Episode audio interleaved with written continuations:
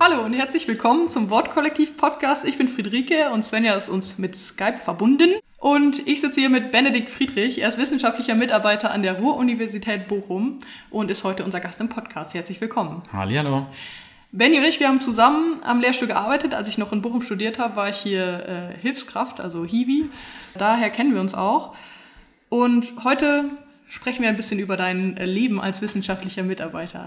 Und als erste Frage würde ich gerne von dir wissen, wie gestaltet sich so der Alltag als wissenschaftlicher Mitarbeiter? Was machst du so?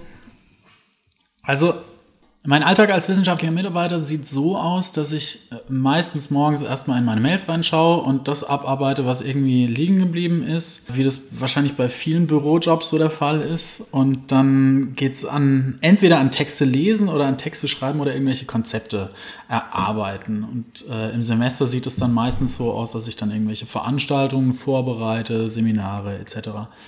Und ähm, in Semesterferien, das ist dann immer die schöne, ruhige Zeit, wo man an der eigenen DIS ein bisschen arbeiten kann. Also ich promoviere hier in der Theologie. Und äh, genau, da ist meistens dann so die Semesterferien die Zeit dafür. Jetzt ist bei mir noch die Besonderheit, dass ich Pendler bin. Das heißt, ich wohne hier nicht in Bochum oder nicht mehr, sondern ich wohne in Heidelberg. Und dementsprechend ist so mein Alltag manchmal so zweigeteilt. Auf der einen Seite gibt es den Bochumer Alltag und dann gibt es den Heidelberger Alltag. Und der Bochumer Alltag ist viel im Büro und viel in der Bibliothek. Und der Heidelberger Alltag ist viel in der Bibliothek und viel in der Jogginghose zu Hause am Schreibtisch. genau. Worüber promovierst du? Ich bin in der systematischen Theologie und arbeite über das Thema Erlösung, Erlösungstheologien. In der Theologie ist es der Bereich der Eschatologie, nennt sich das. Und da arbeite ich an verschiedenen Modellen, wie man so Eschatologie im christlichen Glauben denken kann. Wie beeinflusst da die Lehre deine Promotion? Also ähm, gibt es da auch Veranstaltungen darüber oder ist das alles getrennt? Ähm, also über dieses Thema selber habe ich relativ wenig bisher in der Lehre gemacht. Was ich mache ist, also ich beschäftige mich hauptsächlich in meiner Dissertation mit Karl Barth, mit der Theologie Barths und ich gebe Seminare zu Barth. So, also manchmal ist einfach, ich nehme normalerweise, wenn ich ein Pro-Seminar unterrichte, dann habe ich immer ein, ein Buch oder irgendwie einen Entwurf, den ich ganz besonders detailliert bespreche. Und da habe ich jetzt, jetzt auch in diesem Semester mache ich wieder ein, Seminar zu Karl Barth. Aber ich versuche die Lehre schon auch immer wieder irgendwie als eine Möglichkeit zu sehen, in andere Bereiche reinzuschauen. Also ich mache gerne zum Beispiel Klassiker. Ich habe ein Luther-Seminar gegeben oder ein Calvin-Seminar oder sowas. Nächstes Semester gebe ich zum Beispiel ein Seminar zur Philosophie der Kunst. Hm, weil ich finde, dass in, in, in der Lehre kann man immer mal wieder sich ein bisschen ausprobieren und in andere Bereiche reinschauen, die so im Schreiballtag von so einer Doktorarbeit irgendwie jetzt nicht ganz präsent sind. Würdest du sagen, dass dein Glaube für deine Dis oder in deiner Dis auch eine Rolle spielt? Oder, oder inwiefern spielt er eine Rolle? Also ich würde sagen, er spielt deshalb eine Rolle, weil ich mich damit beschäftige, mit der Frage, was sind eigentlich Hoffnungsperspektiven, die Teil des christlichen Glaubens sind. Und wie lassen sich diese Hoffnungsperspektiven irgendwie gedanklich verstehen und wo, wo schlagen die sich vielleicht in einer, in einer kirchlichen, in einer religiösen, aber vielleicht auch so in der kulturellen Praxis irgendwie wieder?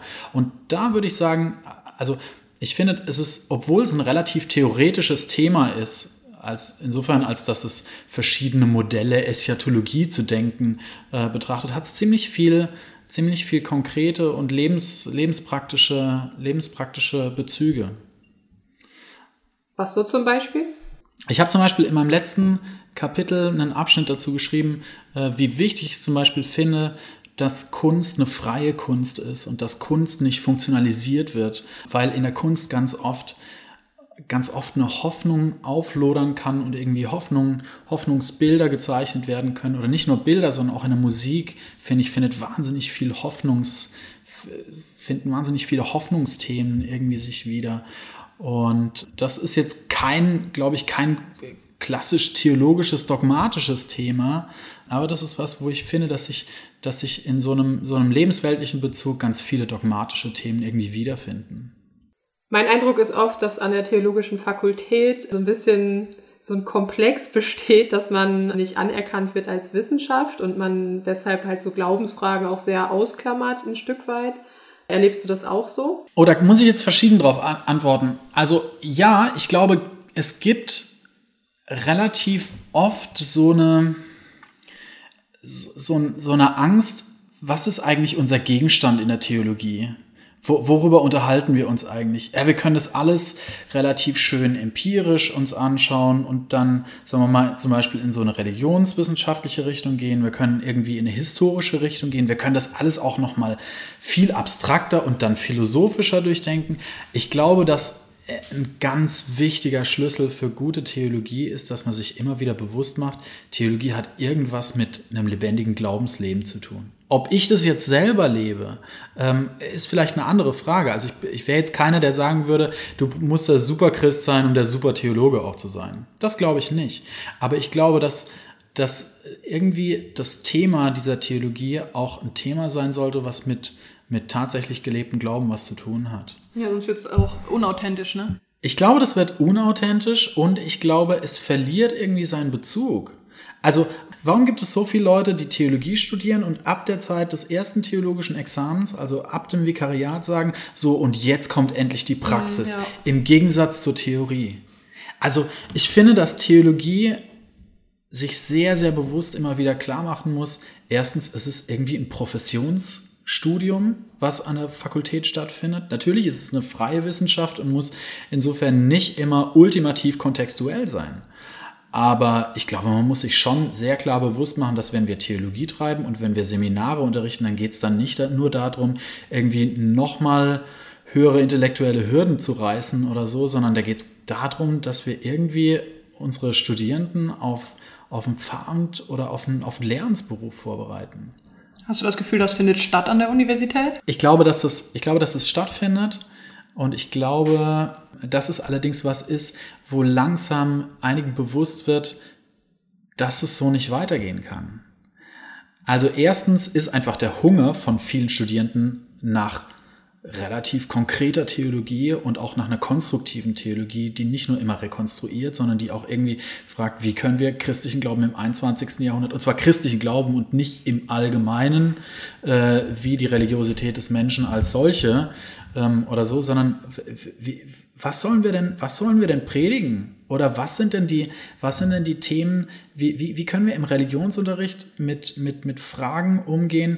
Wer ist Jesus Christus für uns heute? Der Klassiker von Bonhoeffer. Also ähm, ich glaube, dass, es, dass da ein sehr großes Bedürfnis danach da ist, äh, sprachfähige, sprachfähige Antworten zu entwickeln.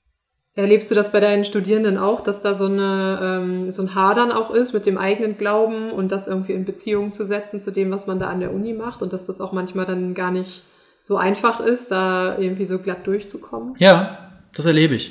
Und das finde ich, also ich glaube, ich, ich habe mich da am Anfang in meinen ersten Seminaren noch ein bisschen schwer getan, das irgendwie aufzunehmen, aber ich versuche das immer mehr, immer mal wieder zur Sprache zu bringen und dann zu fragen, okay, wie könnt ihr dieses Problem jetzt versachlichen und versprachlichen? Also irgendwie zu sagen, na, ich tue mir da jetzt irgendwie schwer und das sind jetzt, also so, so Geschmacksurteile, glaube ich, sind da jetzt nicht der, der, das ist einfach nicht der Ort an der Universität. Aber ich finde, wenn man diese, diese, diesen Ersteindruck, der ja manchmal wirklich viel Wahrheit in sich trägt. Wenn man so einen Ersteindruck irgendwie versachlichen kann und irgendwie sagen kann, warum bereitet mir zum Beispiel das ewige Thema Stellvertretung, also wenn wir, wenn wir in der Christologie sind, warum, warum bietet mir das denn oder warum, warum bedeutet das so eine Schwierigkeit für mich?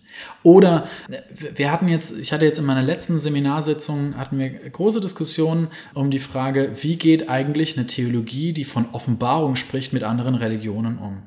Ja, und natürlich bewegt es die Leute und natürlich ist es ein, ein Thema, was auf der einen Seite mit dem eigenen Glauben, aber auch mit den, mit den kulturellen Herausforderungen, in denen wir in der Gegenwart uns konfrontiert sehen, zusammen.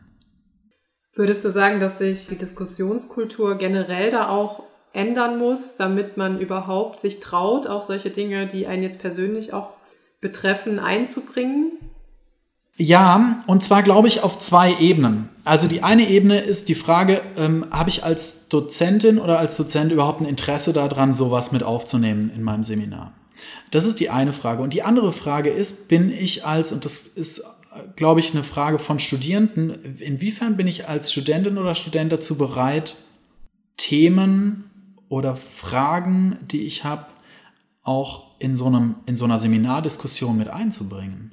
Also es ist ja eine Frage, ob ich mit irgendwas hadere oder ob ich irgendwie, und dafür muss irgendwie ein Seminar, finde ich, auch ein sicherer Raum sein, habe ich die Möglichkeit, da Dinge einzubringen und zu thematisieren, die jetzt jenseits von einer reinen Textbetrachtungsebene stattfinden. Also wo es mich persönlich angeht zum Beispiel. Ähm, ich bin wirklich kein großer Fan vom ultimativen Seelenstriptease im Seminar. Da ist der, also nochmal, da ist es einfach nicht, da ist es einfach nicht der Ort dafür. Aber ich glaube, dass, dass die, die Versachlichung und auch eine, eine, eine kontrollierte Versprachlichung von Problemen im Seminar schon seinen Ort hat. Ich finde, ja. da sind Blogseminare eigentlich auch immer ganz schön, weil das nochmal irgendwie, da hat man mehr Zeit miteinander, man hat auch irgendwie Mittagspause und Pausen zusammen, wo dann irgendwie mhm. auch eine ganz, ganz gute Dynamik manchmal entsteht, dass man über bestimmte Dinge einfach auch sprechen kann auf eine gute Art und Weise. Ja, das kann, kann gut sein, ja. Oder Tagung. Ja. Zum Beispiel. Auf ja. jeden Fall, ja. Ja, ein Projekt von dir, was äh, neben deiner DIS und deinem Lehrauftrag noch in deiner Hand liegt sozusagen oder wo du mitarbeitest, ist Cursor. Das ist eine Online-Zeitschrift für mhm. explorative Theologie. Ähm, Richtig, ja. Passt vielleicht auch gerade ganz gut zum Thema Diskussionskultur und so weiter. Magst du mal kurz erklären, was ihr da macht und was da euer Anspruch ist? Mhm. Also die Zeitschrift Cursor ist ein Projekt, was verschiedene Sachen verbindet. Also auf der einen Seite ist es zunächst mal eine Plattform. Also wenn man da auf, die, auf, auf unsere Homepage geht, dann sieht man da eine Plattform, die erstmal relativ viel Ähnlichkeit mit einem klassischen Blog hat. Wir wollen allerdings nicht ein, ich sage jetzt mal, ein christlicher Blog oder ein religiöser Blog oder sowas sein, sondern das Ganze hat schon den Anspruch, ein akademisches Niveau zu haben. Und unsere Zeitschrift funktioniert über ein zweistufiges Verfahren.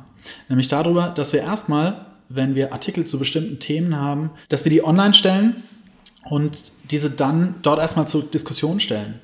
Also da gibt es die Kommentarmöglichkeiten, das ist fast so wie in Word, dass du, dass du dann so an einzelnen Stellen in Text reingehen kannst und sagen kannst, oh, da bin ich aber anderer Meinung oder aha, ja, das kenne ich irgendwo her oder oh, da hätte ich noch eine Idee, das so und so weiter zu denken. Also das ist im Prinzip eine Plattform, auf der Diskussion stattfindet. Unsere Idee dahinter ist einfach, dass wir das Gefühl haben, dass relativ viele Zeitschriften, viele akademische Zeitschriften relativ hermetisch laufen. Da gibt es einen Herausgeberkreis oder da gibt es irgendwie Verantwortlichenkreise und du brauchst gewisse Qualifikationsvoraussetzungen, um dort publizieren zu können. Du brauchst gewisse ähm, Voraussetzungen, dass du dort überhaupt begutachtet wirst. Und dazu ist es eben, sagen wir mal, der Schreibeprozess von solchen Artikeln ist ein Prozess, der an einem Schreibtisch stattfindet und dann wird es vielleicht nochmal durch ein Peer Review durchgegeben, also dann wird es begutachtet und dann haben da zwei Leute drauf geguckt und dann wird es veröffentlicht.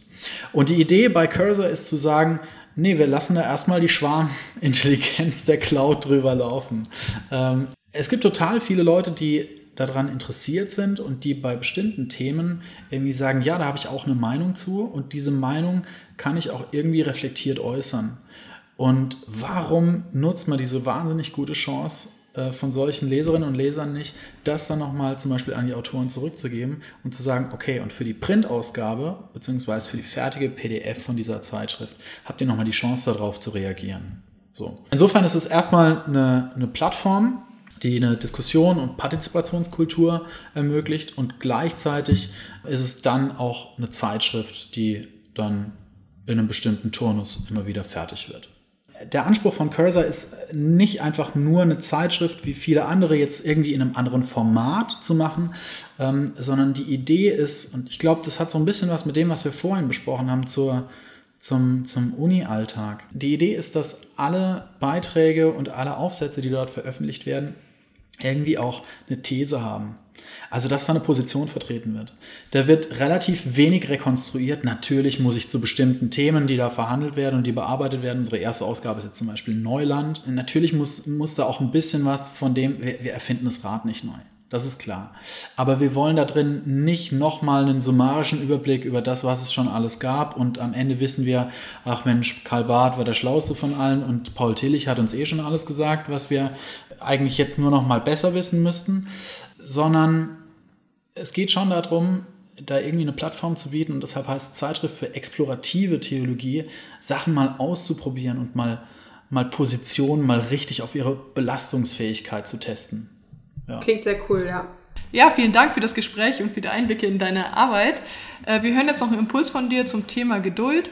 Und wir hören uns in zwei Wochen wieder äh, zur neuen Folge, zu der letzten Folge vor der Sommerpause tatsächlich. Und ja, bis zum nächsten Mal. Tschüss. Tschüss. Ciao.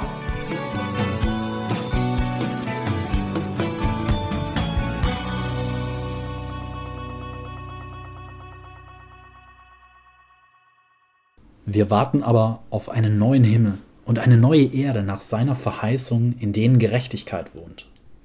Darum, ihr Lieben, wenn ihr darauf wartet, seid bemüht, dass ihr vor ihm unbefleckt und untadelig im Frieden gefunden werdet. Und erachtet die Geduld unseres Herrn für eure Rettung.